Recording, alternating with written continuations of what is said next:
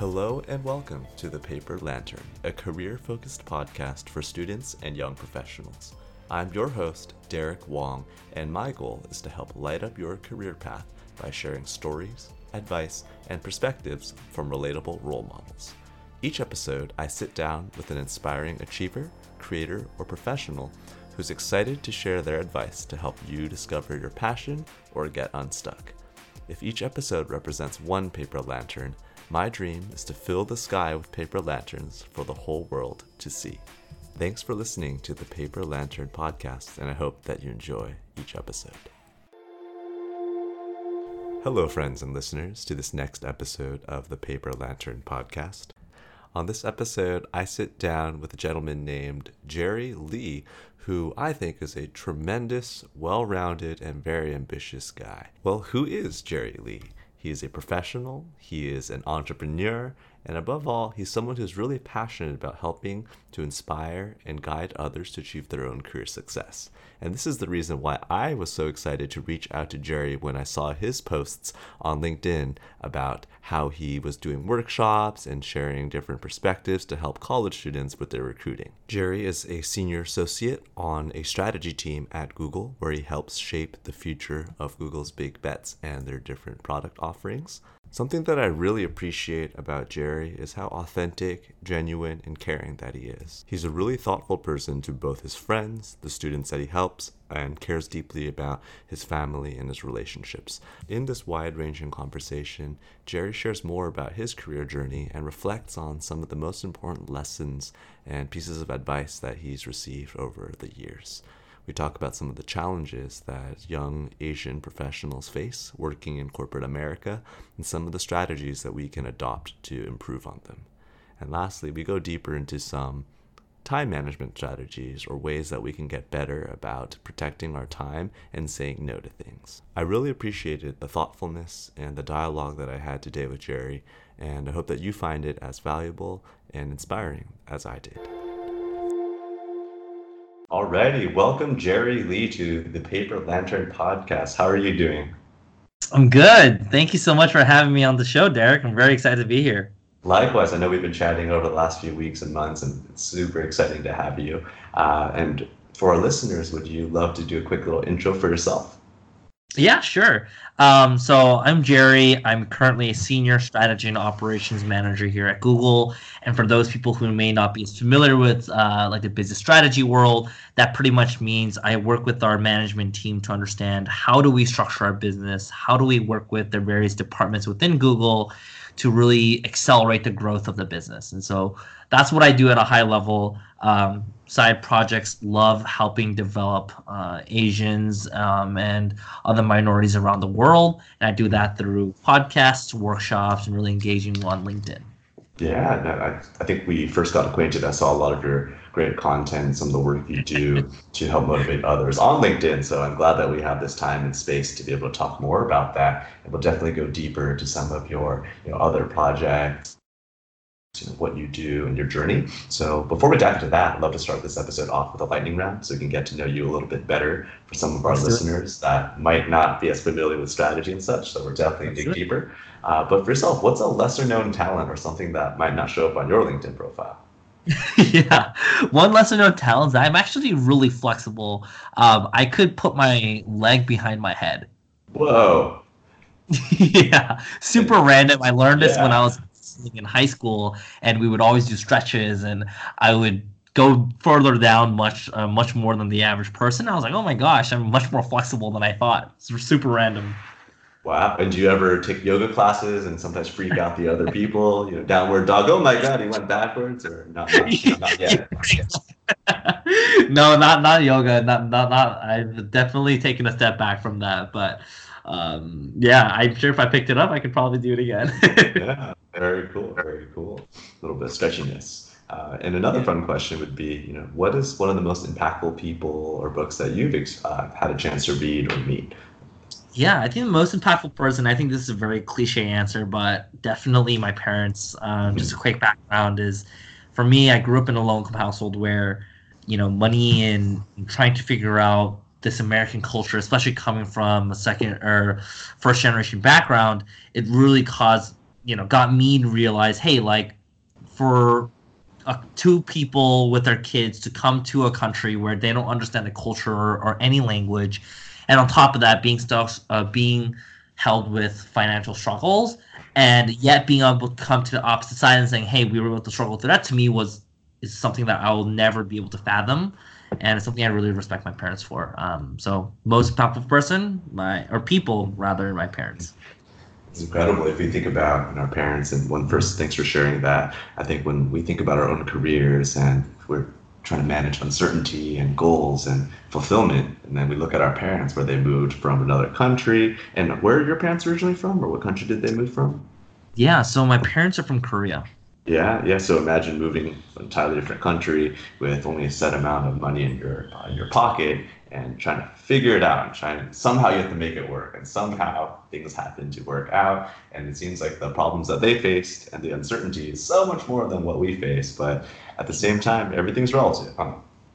yeah and it really is and it really makes me you know whenever i'm having a bad day or whenever i'm really thinking about man my situation is so you know so bad i always really think back to my parents and saying hey like what would my parents do if they were in my shoes today mm-hmm.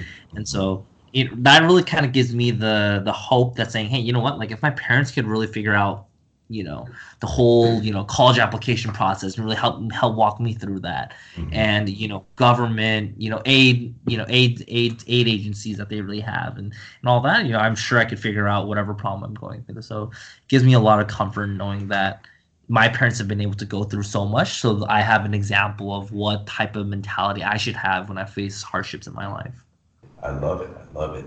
And I imagine in your role currently at Google in the strategy team, I know it's a pretty intense workload, and I know that there's high expectations and pretty long working hours. But outside of work, how do you de stress or how do you build that work life balance? What are some hobbies or ways that you escape yeah. from? All that? Yeah, so I think it really comes down to two areas where I uh, devote all my ta- time outside of work. One is passion projects, and two is just hanging out with friends. Um, so mm-hmm. for me, and we can talk more about this later, but I love giving back to the broader community about professional development and financial literacy. And those two topics I'm super passionate about because those, in my eyes, have really changed the way I've been able to live my life. And the more I read into this, the more I realize that none of this is rocket science. Mm-hmm. And the more I look into it, the more I'm understanding that there is a huge knowledge gap for people to develop themselves professionally, but also understand the financial situation. And so in that's a whole aspect that I can talk for hours about. but the other half of it is um, really spending time with my friends and i'm very intentional about making sure that i make time to see and call as many people as possible because for me growing up not only were my parents my foundation but it was my friends who really helped me figure out you know how to do well in the SATs and how to apply to college and editing my college applications when I didn't have the resources that you know some of my uh, other peers may have had with regards to college prep and all that. And so because they were there as my support system throughout my past 10 years of my life, friends are really important to me.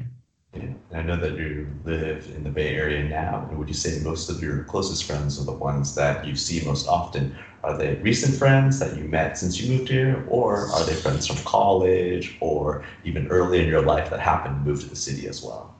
Yeah, it's so I would say majority of them are probably from college, but there still are a handful that I still know from elementary and middle school and high school. And so, um, but I would say by and large, majority of them are uh, from college, though I've developed some really, really close friends um, during, uh, uh, I guess, after college as well. So it's a pretty d- d- diverse split, and I think that split definitely helps me. Um, is uh, I just help me think through some of the rocks that I go through in my life because for every single person that I consider really close in my life, there's something that I there's at least one thing that I really respect about them, and whatever that struggle relates to that specific thing, that's the person I talk to. That's awesome. I think it's really important to have that well balanced group of friends. If you only have friends that are working in corporate, working in startups, they only live and breathe that same that same Kool-Aid that you do, and a certain extent, it just multiplies. You keep comparing yourself, and it can be negative energy. So I think it's important to have that that well balanced group of friends, some that are really creative and have different career paths. And I think it's important to take a step back and breathe, especially in the Silicon Valley where so many close friends are all kind of doing the same thing. I think it's important to have a, a diverse group of friends and perspectives. Yeah, and and that, that perspective is so key because you know, like you like, like you're mentioning, it could very much be an echo chamber very quickly. And so, mm-hmm. how do you make sure that the people around you give you a perspective of something that you haven't thought of before? Mm-hmm. And that'll really help you make a well-informed decision about whatever decision that you're trying to make, whether it be career, you know, personal relationships, whatever, what have you. Mm-hmm. Beautifully said. I think with the time today, I think just to create some context for listeners, as I mentioned before, I reached out to you because I saw that you're doing some really, really cool work, you know, supporting young professionals and students, trying to motivate them. And that's something that I also share a passion for. And I wanted to you know, have you on this podcast today to share more about your journey and how did you discover this passion for helping people, whether in their careers, financial literacy. Uh, but could you walk us through your career journey and share more about what motivates you and what you're passionate about? Absolutely. So I'd say my career started when I got into college, where you know prior to college, it was absolutely nothing. I had never mm-hmm. worked uh, a part-time job, not even retail, because none of the retail uh, jobs would ever go through, and so mm-hmm. um, I would have small gigs as a tutor. But my career really started when I went to college, and that's when I first started my um, you know on campus jobs and really trying to figure out what it means to be um, you know professional and all that and that's where i feel, feel like i've learned what it meant to be in an office environment mm-hmm. and then after that was really when during my sophomore year i did i did uh, part-time internships every semester throughout my college career. So which started at my sophomore sophomore year where i interned at a strategy consulting firm as an anal- industry analyst where um, you know, that was the first time I was exposed to what it meant to work with partners and work with clients and build, you know, PowerPoint slides and Excel models and all that. And so that really gave me a glimpse for what it meant to be in the professional environment. And fast forward, you know, up until my junior year summer, I had worked at in a, boutique investment bank, at Dell EMC, at a, um, a private equity firm.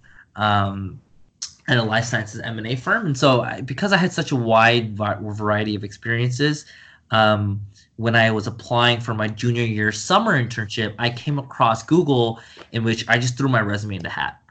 Um, and for most people, it's kind of weird because you'd expect for a company like Google that you need like you know a referral. You need to know you know your aunt's uncle needs to be like the you know uh, a director at the company for you to land an interview.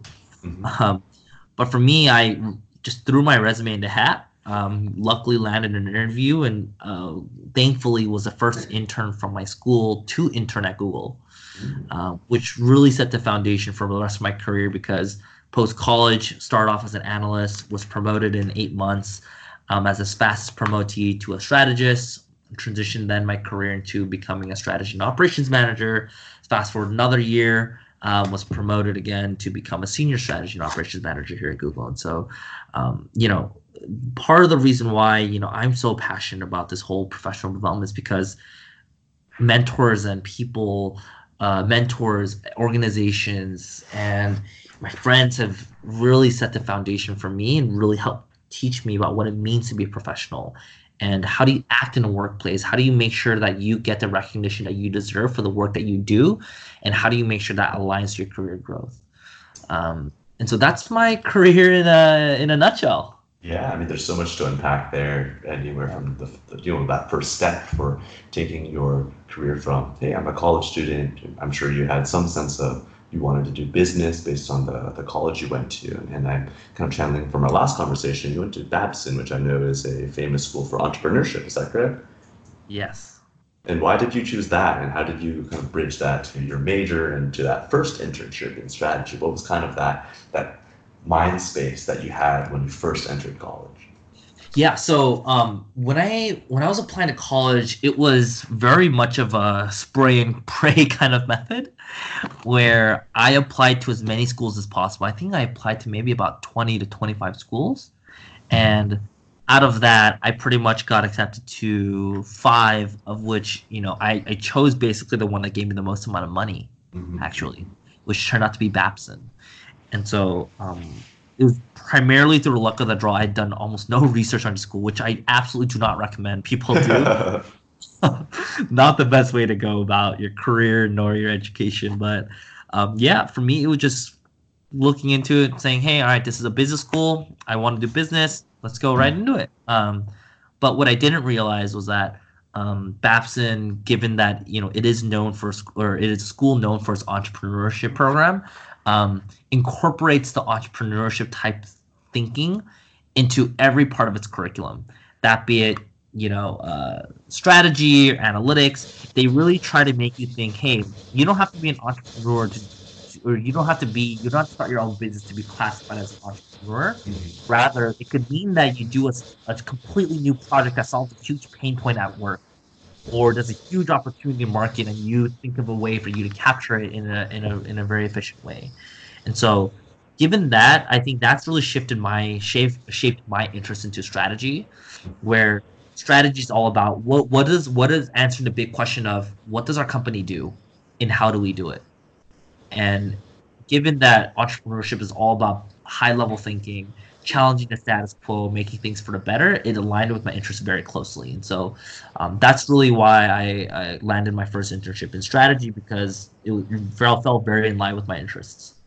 That's really cool to be able to better understand what are you motivated by, what are you interested in, having a strong sense of the underlying why.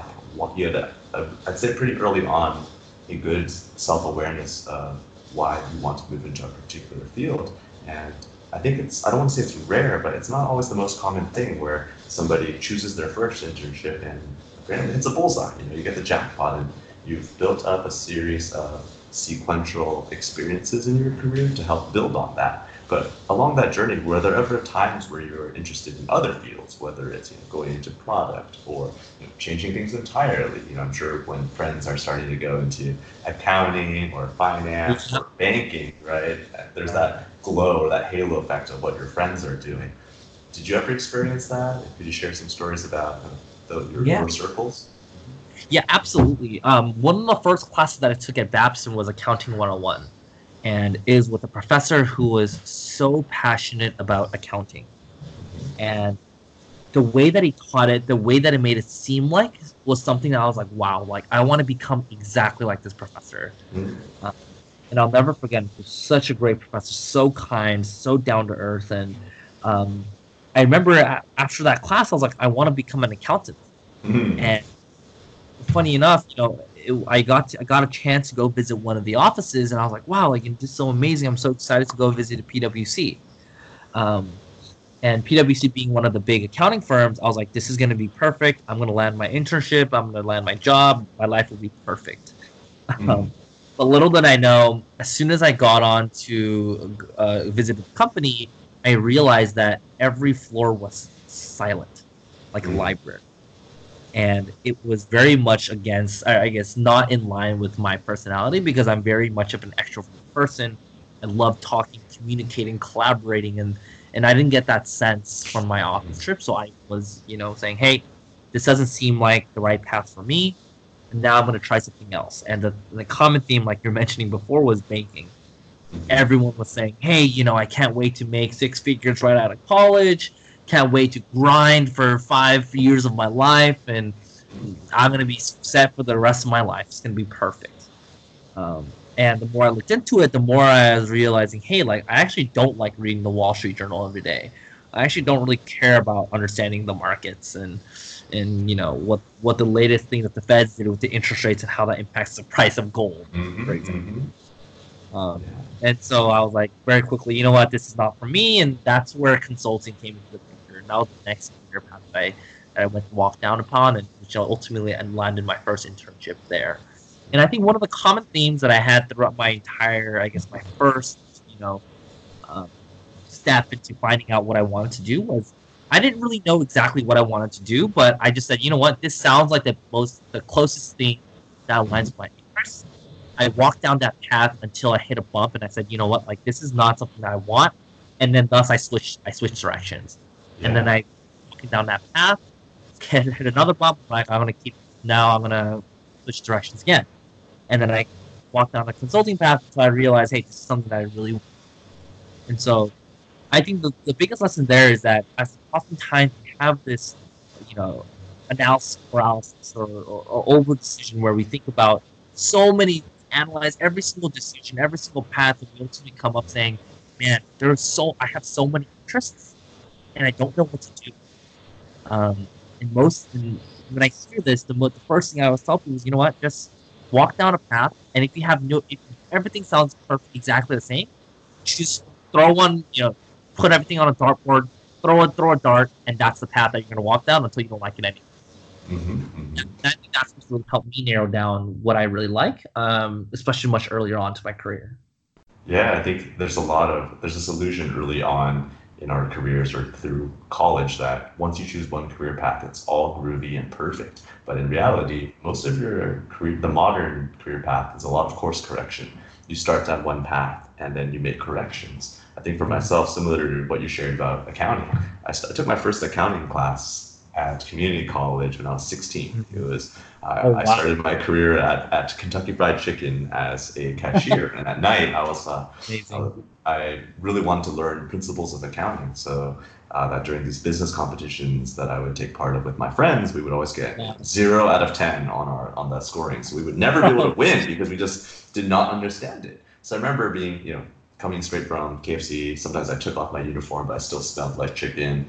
And right. I and I, I, still remember the the professor at the time was still one of the most interesting and fascinating human beings. As you mentioned, it those early formative role models really change your change your mind or influence you in certain in more ways that you can comprehend at the time. But I still remember my professor. His name was Mr. Brown, and this guy is a certified badass because he before being I think maybe becoming a accountant made him less of a badass, but uh, he used to be a uh, uh, on a naval submarine. So he was literally on a submarine for I think 12 years of his life, and he just had this proper, polite, but also like commanding, authoritative presence. And his one phrase that he would say all the time is, "Okay, folks, we are in good shape." And he has this ramrod straight posture. He reminds me of for folks that watch uh, Breaking Bad. Um, right. Gustavo Fring, just like very polished, you know, wire glasses, very astute. Yeah. And I was like, hmm, I want to have this poise of this professional. But then, you know, once you get into the you know,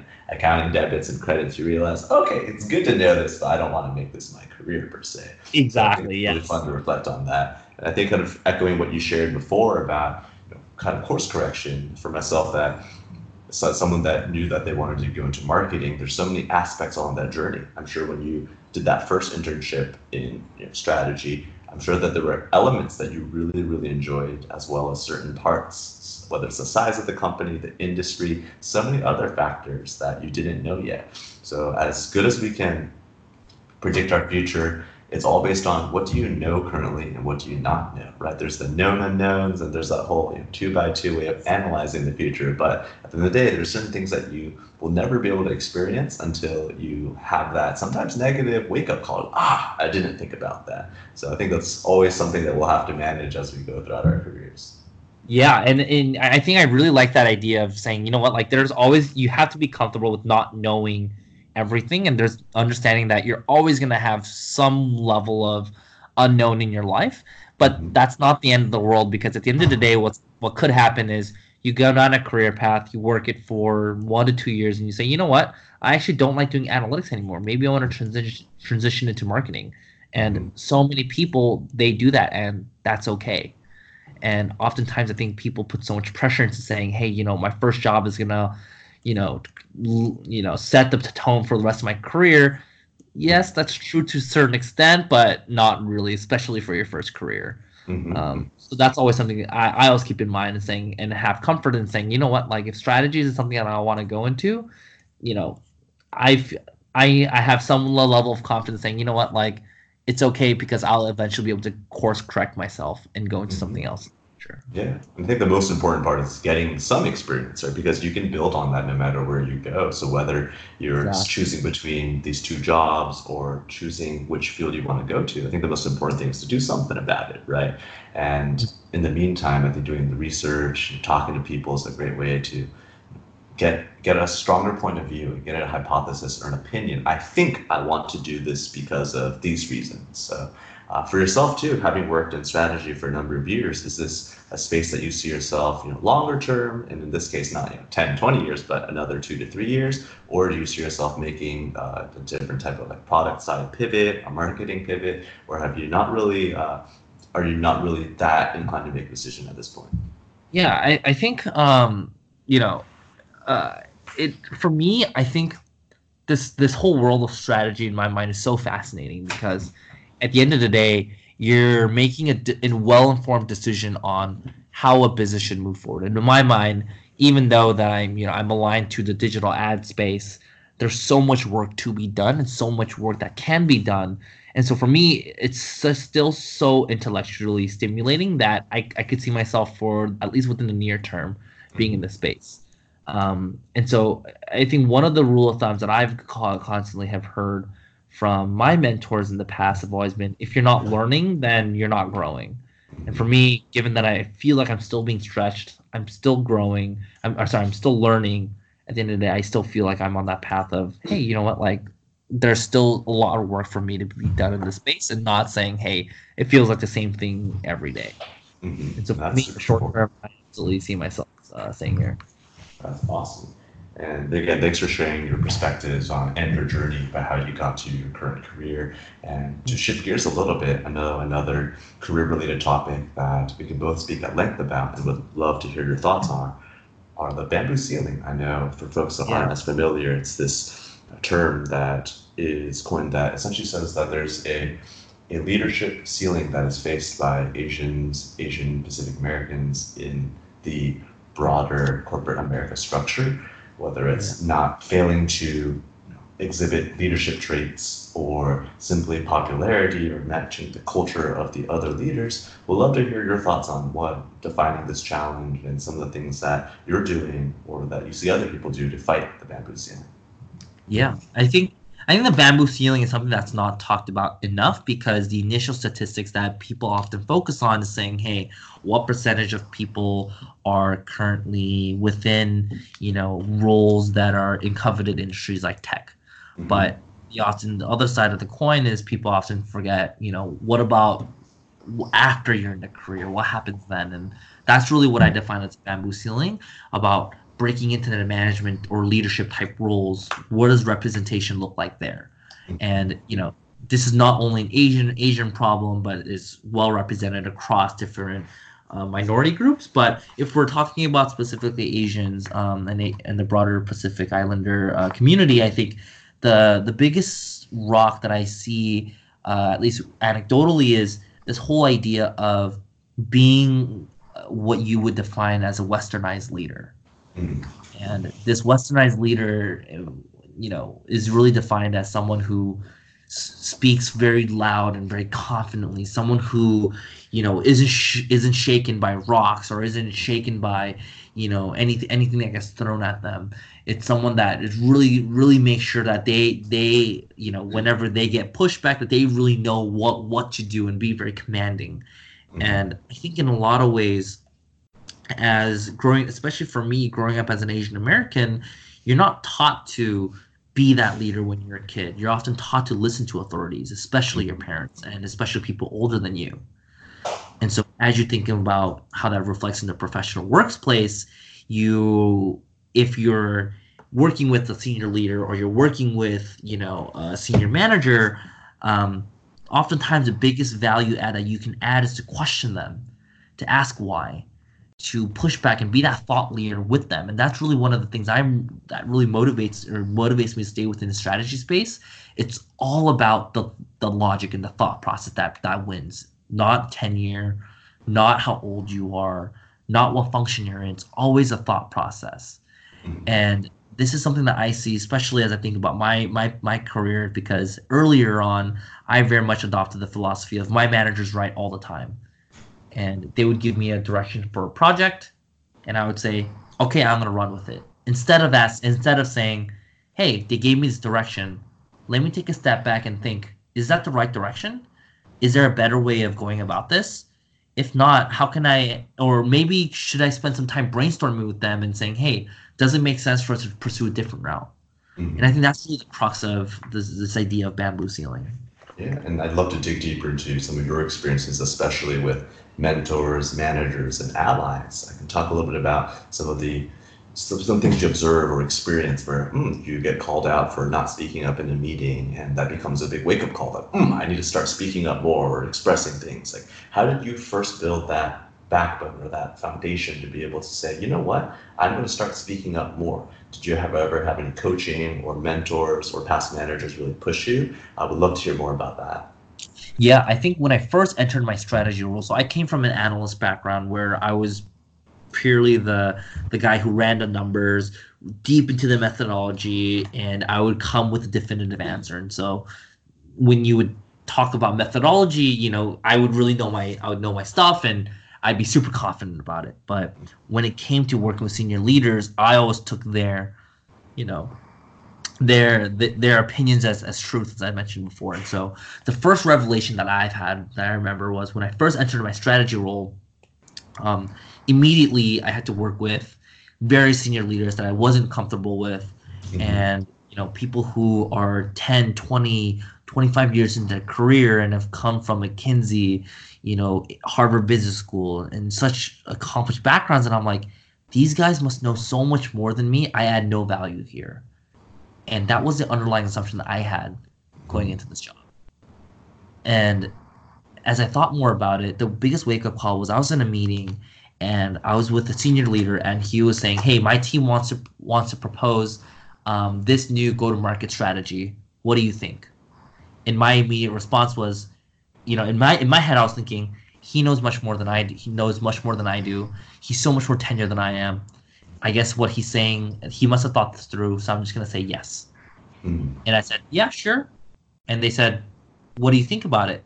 And I said, you know what? I think that sounds great. I mean, you guys would know this space space, space better than I would.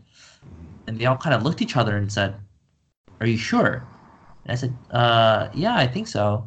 And the meeting ended 15 minutes early mm. and, which is never a good sign, especially if you're talking about you know a different proposal for a go-to-market strategy.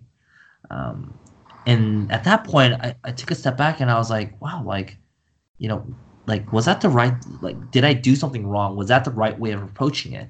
And as I get more, as I got more onboarded onto the role, onto the team, and onto, and you know into my function, I began to realize the approach that I took was actually one that added no value in that in that circumstance.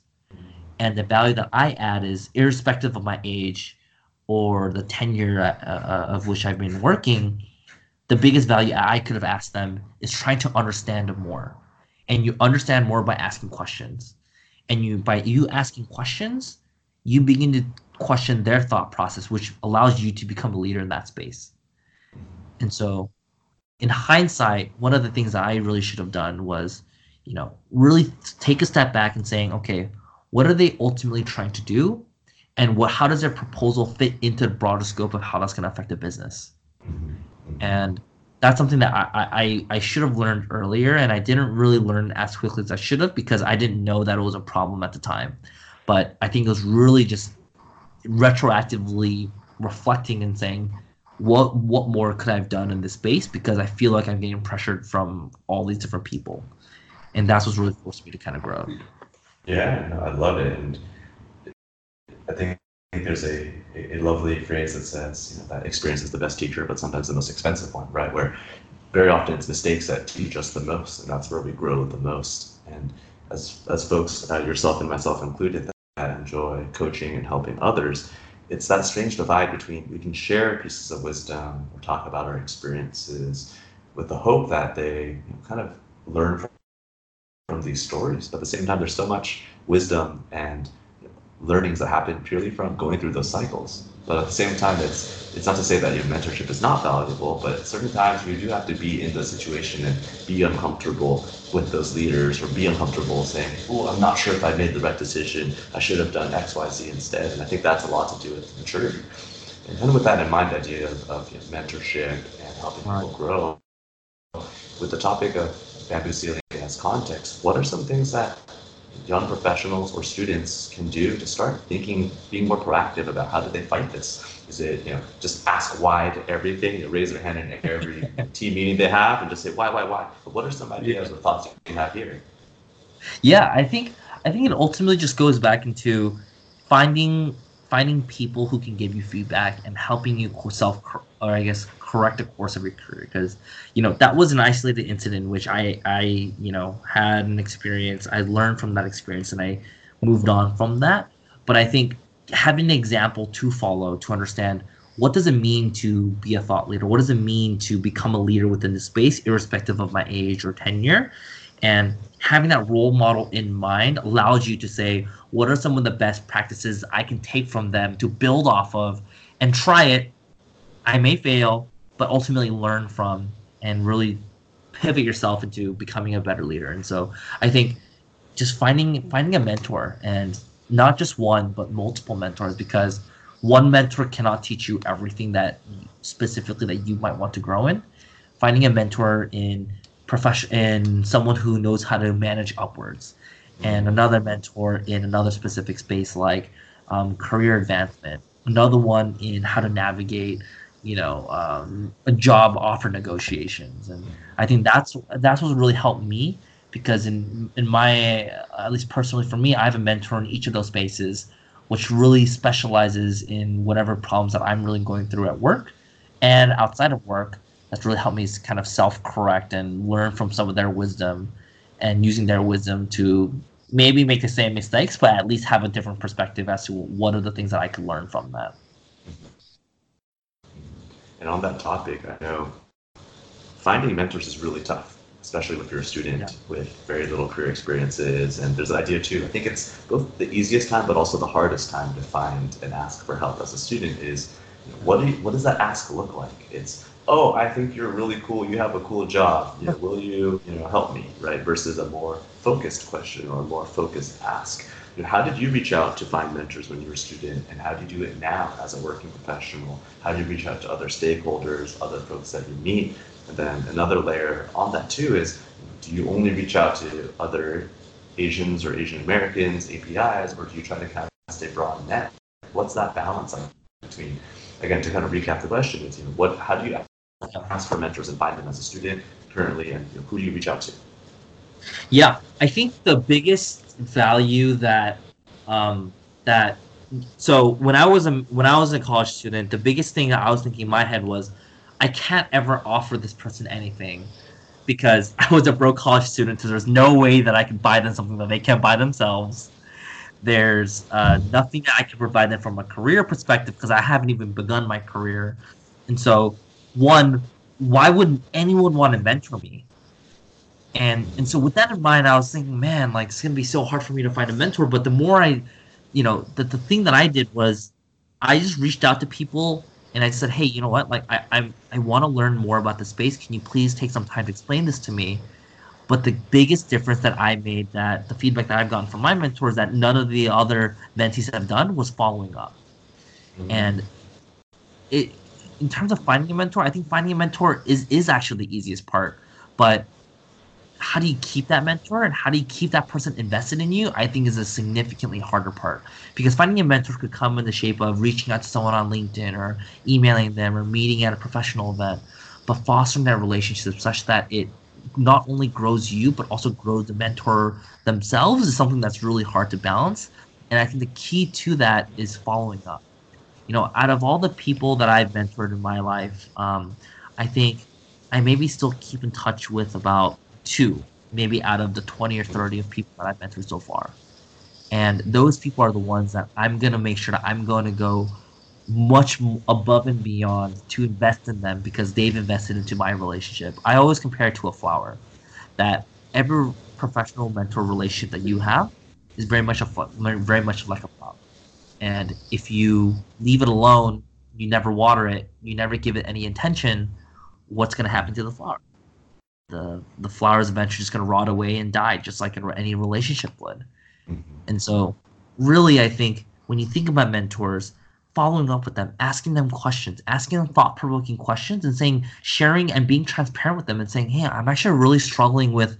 you know, balancing some of the some of the struggles that I'm going through at home with some of the work that I'm doing in school. Can you please help me figure out what I should do? Mm-hmm. And that allows them to become so much more invested into you, which allows to become such a more fruitful relationship.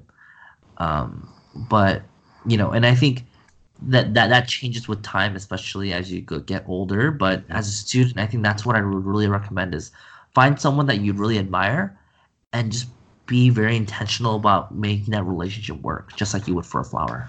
Yeah, absolutely. And I think one other ingredient, maybe this is the fertilizer, or maybe this is the oxygen that helps this whole you know, plant flower development analogy, is vulnerability. I think vulnerability and being open about, hey, you're not really sure, you're uncertain, you know, you're thinking about this, but you know, you're really, you know, don't be afraid to use those emotional clock cards. Hey, I'm a little bit terrified of graduating without a full time offer, or yeah. hey, you know, when you're working full time, I'm really struggling with learning how to do, you know, data science experiments, and I'm really worried it's affecting my performance. Because at the end of the day, it's it's when somebody's asking for help, it's it's coming from a position of weakness, right? That hey, could you please help me out with this? And you're essentially asking someone to make like you're making an offer and hoping someone helps you, right? And I think it's a lot easier to be helped if instead of coming, you know, I think I'm guilty of this, and I imagine you may have had some of these emails in the past too. It's like you come off like I am like the shit. I am the the smartest college yeah. student. I am the president of these ten things, and like I am like so great. Like please tell me this. Yeah, yeah, and I think that's the wrong way to approach it. Or here's this six paragraph expose slash cover letter that is obviously copied and pasted, right? Because as a, as a mentor, it's very obvious that like, hey, you know, you are good at what you do, right? And uh, it's kind of funny as you start working full time and you work at notable tech companies, I'm sure we both get these random outreaches from strangers, right? Whether it's connections on LinkedIn from people, and there's like random people, oh, I really want to learn about XYZ in the invitation, but then they never follow up, right? So it's like, how do you really show that you really care and that you really need their help? That you're asking me in particular because of these reasons, not just, oh, I saw you worked at Google, so I just want to talk to anybody at Google, right? It's like, hey, you know, I'm I really want to learn about a strategy. You know, it seems like a really intimidating space. You know, like how do you get into it as someone that hasn't, you know, done any internships in that space? So, uh, yeah, uh, I think change the equation too is you know, for yourself. Like, how do you stay in touch with your mentors now? You know, what type of mentors do you look for? Yeah, I mean, before I answer that question, mm-hmm. just going back to what you're saying, I think that point of vulnerability is so important because mm-hmm. you know, oftentimes we want to flex and saying, "Hey, look how yeah. accomplished." I am. But if you were to think about another analogy as a hospital, like a hospital would never, you know, invest want to invest time into someone who's really healthy. You would never go into hospital mm-hmm. saying, "Hey, look at all my, you know, all, all, all the, the, you know, my perfect blood pressure, my perfect BMI, my perfect fat mm-hmm. percentage." They would look at you and say, "Hey, good for you," you know as opposed to someone who may go in saying, "Hey, you know, I'm I'm struggling with this. Can you please help me find a doctor?" And I think, mm-hmm. in a similar sense, I think that's very true to, for finding a mentor. That you do want to say, "Hey, I do have this space that I want to grow in. Can you please help me?" Um, mm-hmm. I love that. I think that's so good. Um, yeah, but, I appreciate that. Yeah, I think vulnerability is such a key component, and it's so hard now too because that idea of you know like the bamboo ceiling as you know this greater context. It's it's so hard. When and how do you manage vulnerability when at work you're supposed to be you know strategic decisive analytical collaborative right? Like where does vulnerability come into play? And how do you almost like show your weaknesses or ask for help as working professionals from other leaders that might be you know on your interview or excuse me on your promotion panel? Yeah you know that's so funny that you mentioned that because you know one of the things that at least i've noticed about my job is you have to always be uh, comfortable with ambiguity to the point where you may know you may be 70% sure about your answer but you need to be 100% confident because otherwise no one's going to believe what you're saying. And that's kind of almost trickled into my personal life where i was traveling in asia um, last december and i was saying i was you know i was traveling with one of my really close buddies who is uh, a bioengineer and he was saying hey where do you think we should go? I'm like absolutely this way. And he's mm-hmm. like okay I, I i trust you. And me internally, I was saying, hey, I think I remember seeing a map in here somewhere. I th- yeah. I think this is the right way to go. And what was funny was that after you know a week and a half of traveling, he was saying, "Hey, one thing I noticed about you is that like you sound extremely confident when you actually don't know what you're talking about." And that was for me a kind of a wake up call because I'm saying, "Wow, like at you know this, these qualities that I show at work is kind of tri- trickling into my personal life where." You know, maybe I don't need to be that confident, and you know that's not the best thing to do, especially if you're traveling in a country where you don't know where anything Mhm. is. Yeah. So- yeah. I do think that there could be that separation of identity where you say, hey, you know, at work, it's going to be very decision based and being comfortable with the ambiguity and understanding that something can be wrong, but you're just going to run with it. Versus when you're in person and you know you're just being a regular person, that you could tone you could tone that down.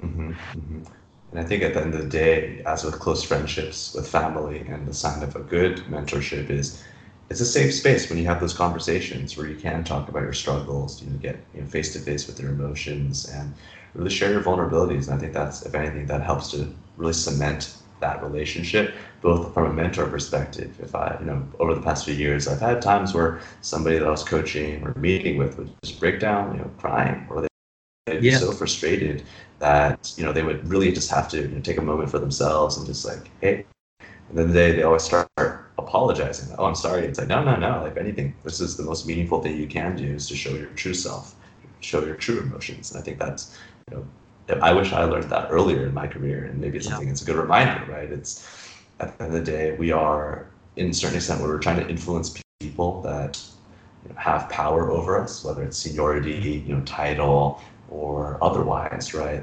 You know, we have to have this. We have to flex, right? Oh yeah, this is the data says I know this is the right decision. Mm-hmm. Yeah, and- everyday human interactions and building relationships. It's very much like, hey, you know, give yourself a place to you know be wrong. I think that's okay.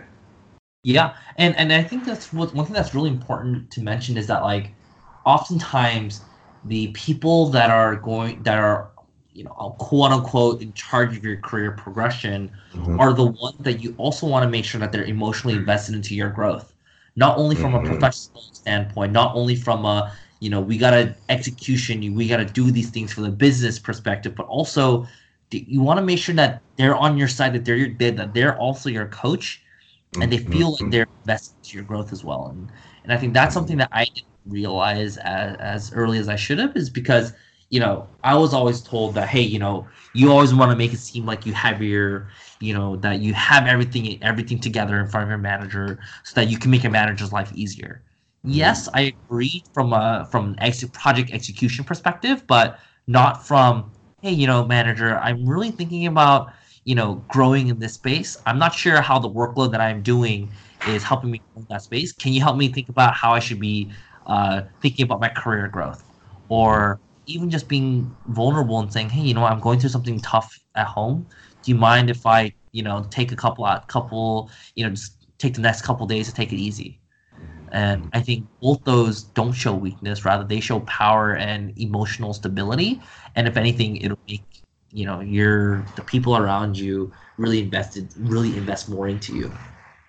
Yeah, I mean, there's so much real talk, so much wisdom being shared right now. It's almost funny where I think one of the precursors to starting this podcast, it's almost in conversations like these where you're just sharing with a friend or someone that you know, has a relatable career path, and when you just talk about some of the mistakes or some of the learnings, right? This talk is pretty vulnerable in and of itself, right? And I think that's where there's so much wisdom to be shared.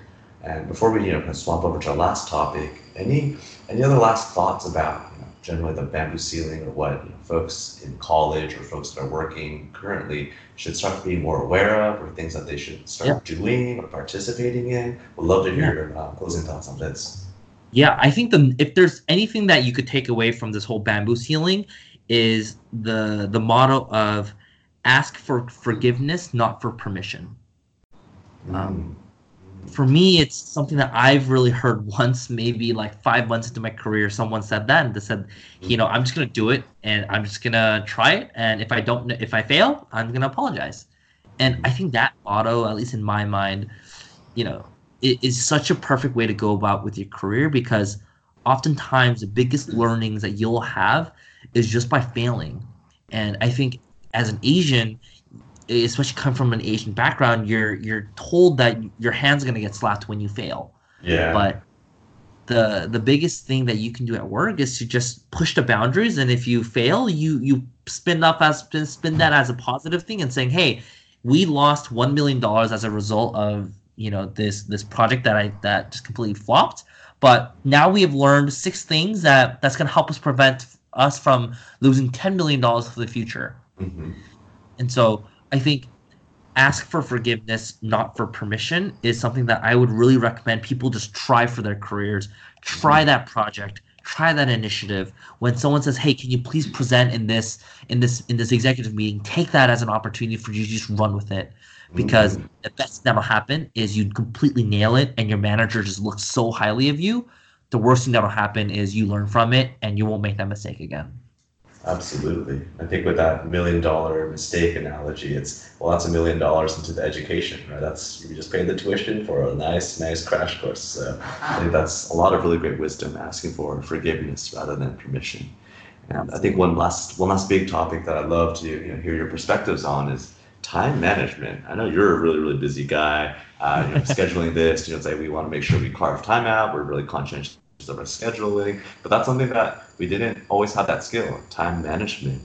But for yourself, is that what are some you know apps or tricks or you know, habits that you have to get better at managing time? And also, could you share more of what takes up your time these days? Yeah. So uh, at least in my mind, what takes up my time is four things. Um, one being work, two my passion project, three my social life, and four my hobbies. And so um, pretty much the way that uh, so just talk a little bit about that. My my job typically, uh, you know, pretty much takes up fifty to sixty hours a week, depending on how you know how painful some of the work streams can be, or how how time sensitive some of the things that I'm working on. So it can be anywhere. I start my days roughly around seven thirty, end them anywhere from five thirty to um, sometimes even working later in the night. Um, but that's my typical work schedule. Um, some of the passion passion projects that I'm working on are um, one. I've recently started up a food business um, called Eat Some, where we are serving Korean tapas in hopes to one day launch a Korean or uh, a, a, brick and mortar restaurant. Um, and the second thing is investing more into the broader Asian community and the younger and I guess like the um, college students slash young professional community in developing their professional professional self. Um, and I have, you know, I'm, I'm doing this podcast with you. I'm very engaged on LinkedIn as well as uh, this Facebook group uh, called Subtle Asian Networking, where we focus on developing Asians around the world professionally.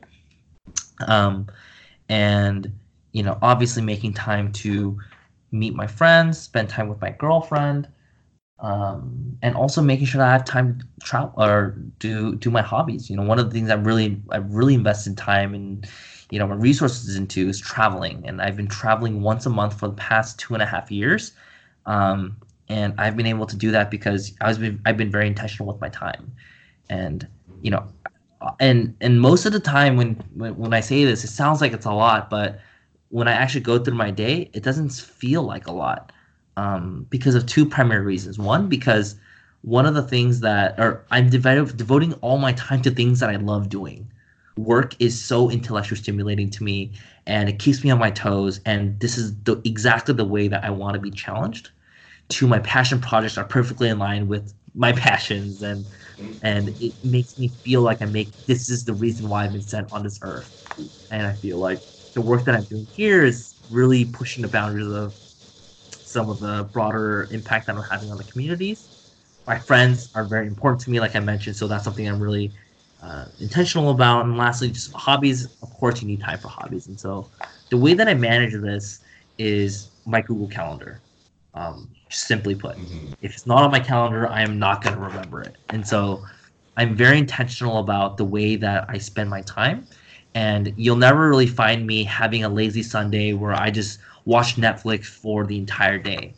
But typically, how my schedule structured is I go to work, come home, eat, gym, um, and then start working on my passion projects. That be it planning for the next food event that my food business is going to launch at, or whether it's working on a, a, PowerPoint deck for a workshop that I'm planning for to present in LA next week, or whether it be hey writing my writing my next LinkedIn content that I'll be posting the day after.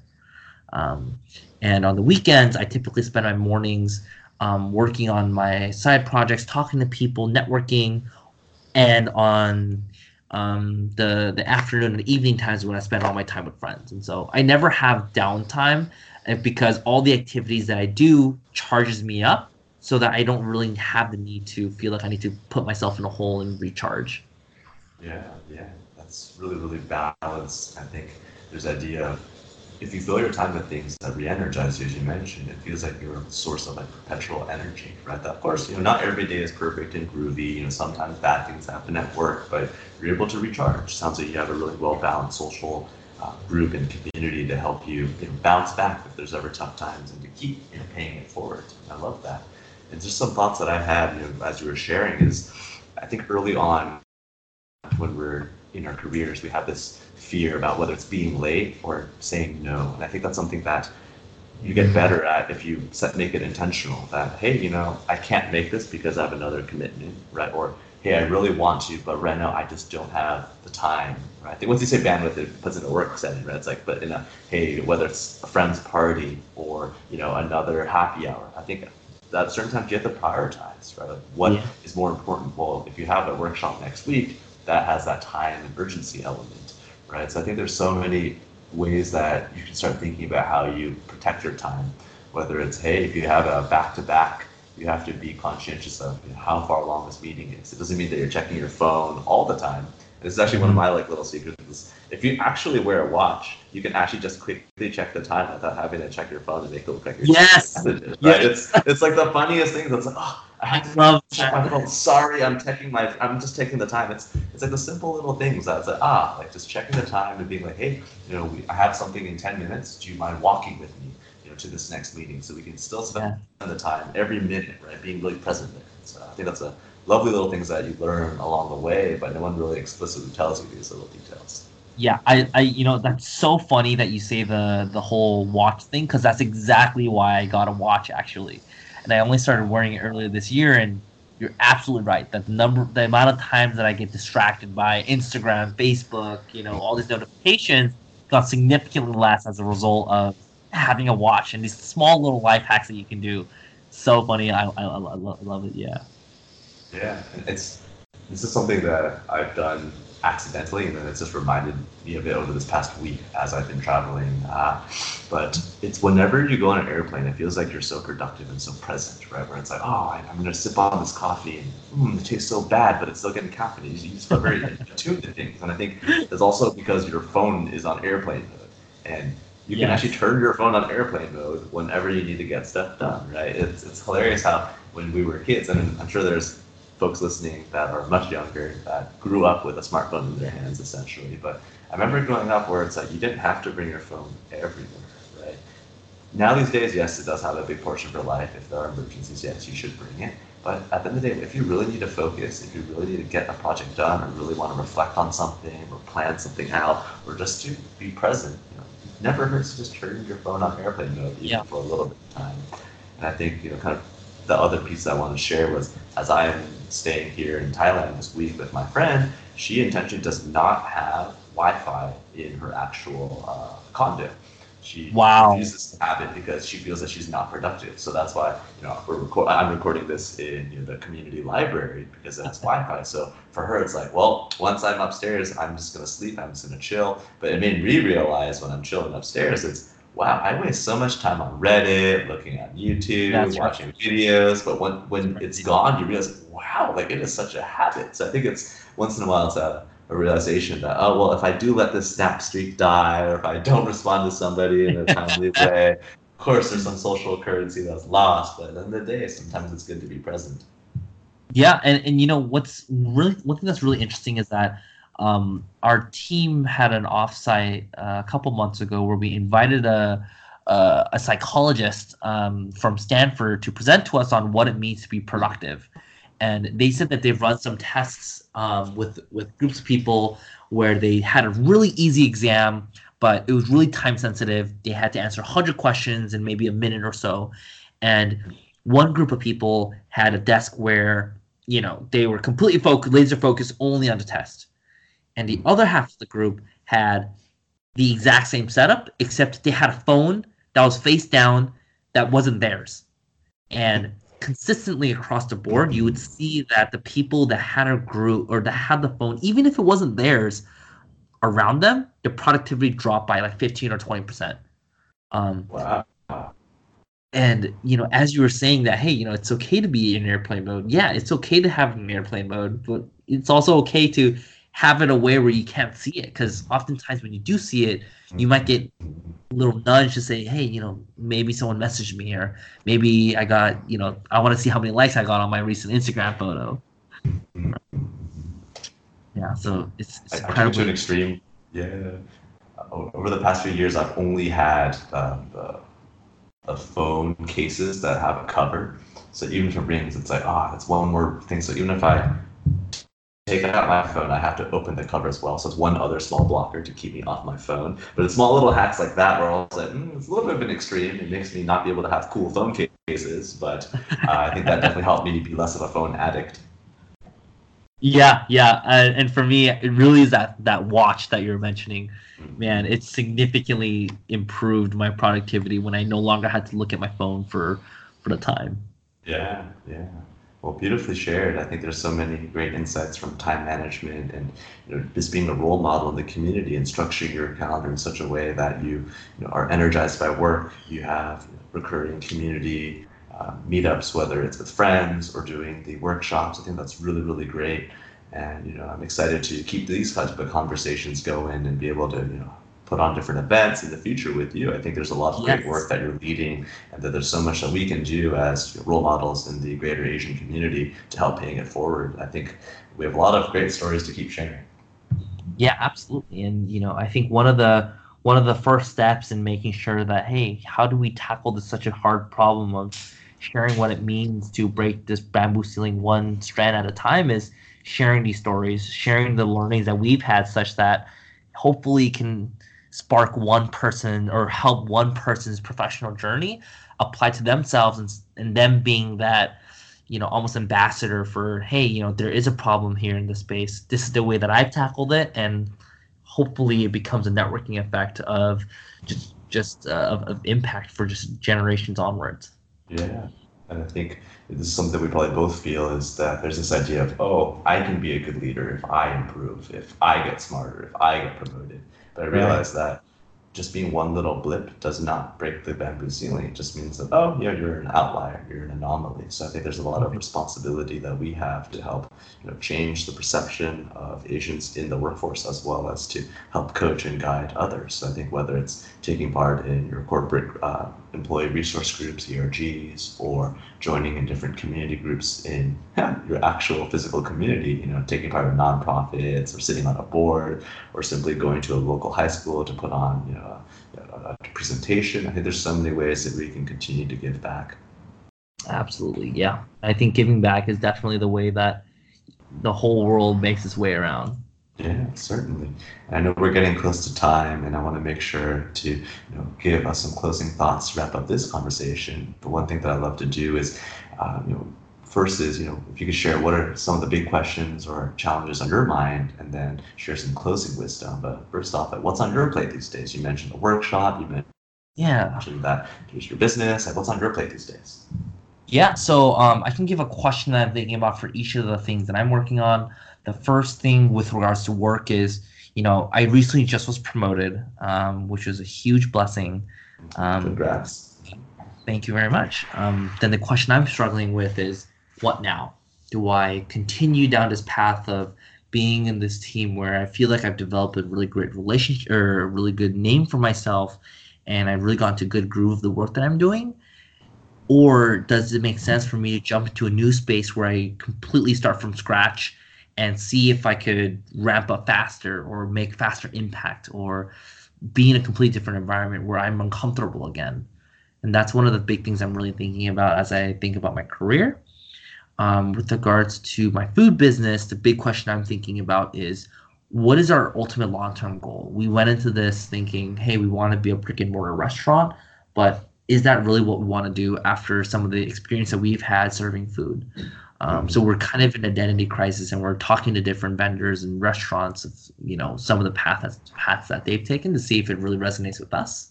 Mm-hmm. Uh, with the professional development side, the key question I'm really thinking about always is like, how can I make sure that like I touch more people with the time that I'm putting into this? Mm-hmm. And as I'm thinking about doing different live streams or creating content, how can I accelerate that? And how can I make sure that it makes it so impactful to people such that it changes the way that they think? And really, in my mind, whether it's, you know, an online course or whether it's me continuing doing workshops or what have you, like I'm constantly thinking about what I can do more. So I love that, you know, Derek, you brought me onto this podcast because this is definitely one of the areas of investment that I really want to make in, yeah. um, this, especially with my time.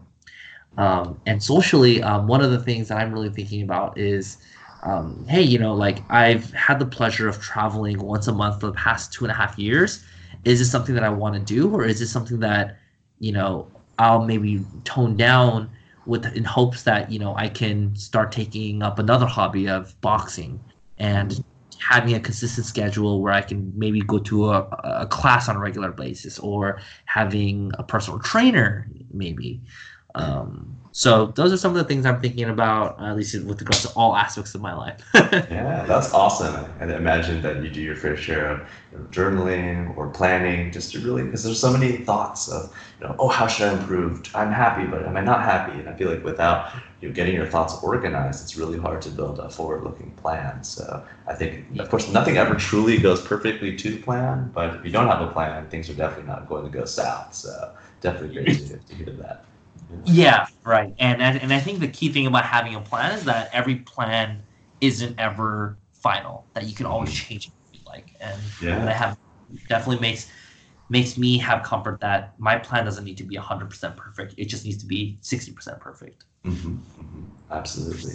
And before we wrap up today, I always want to give you a chance to you know, share you know, any closing thoughts, comments, advice uh, one line of questioning is: Is there anything you wish you knew earlier in your life? I know that we talked a lot about career advice already, but before we wrap up, any last closing thoughts or advice for our listeners? Yeah, I think uh, the the biggest thing that you should take away from this is if you have any questions, ask Derek. He'll give you all the answers. Um, oh, fun, fun, fun! Yeah. yeah. but uh, I think for me, the the thing that I wish that I knew was that um, no one ever really knows what they're doing. No mm-hmm. matter what level you are, no matter where you are within your tenure, no one is ever 100% sure. And people just become, as you get more tenured in your career, you just get familiar with the type of situations, which thus gives you more confidence in your answer that you're not 100% sure on. And if no one's really 100% sure on the answer, why should you hesitate more than the next person? And so there's anything you should take away from this, it's ask for forgiveness, not for permission. Be bold, take action, and just learn. I love it. I love it. Perfect closing thoughts. And I think this has been a really, really tremendously valuable use of your time. And I really appreciate all of the thoughts and the guidance that you shared with our listeners. And looking forward to keeping up this partnership, Jerry. Yeah, absolutely. And again, thank you so much for having me on here. It was such a blast. I can't believe it's already been what an hour so far. Yeah, Time flew crazy. Thanks oh, again, Derek. Really appreciate yeah. this. No worries, and looking forward to sharing this with our listeners. Thanks again for tuning in to the Paper Lantern podcast. I'm your host, Derek Wong, and I hope that you enjoyed this week's episode. We are just getting started with producing episodes and could use your input to help us get better. If you have any feedback for us or suggestions on who you'd like to see as a guest, please don't hesitate to reach out. If you have a friend or colleague that you think might enjoy this episode, please share our podcast with them and tell them to visit our website, thepaperlantern.blog. Thanks for taking the time to listen, and I hope you have a wonderful week. Cheers.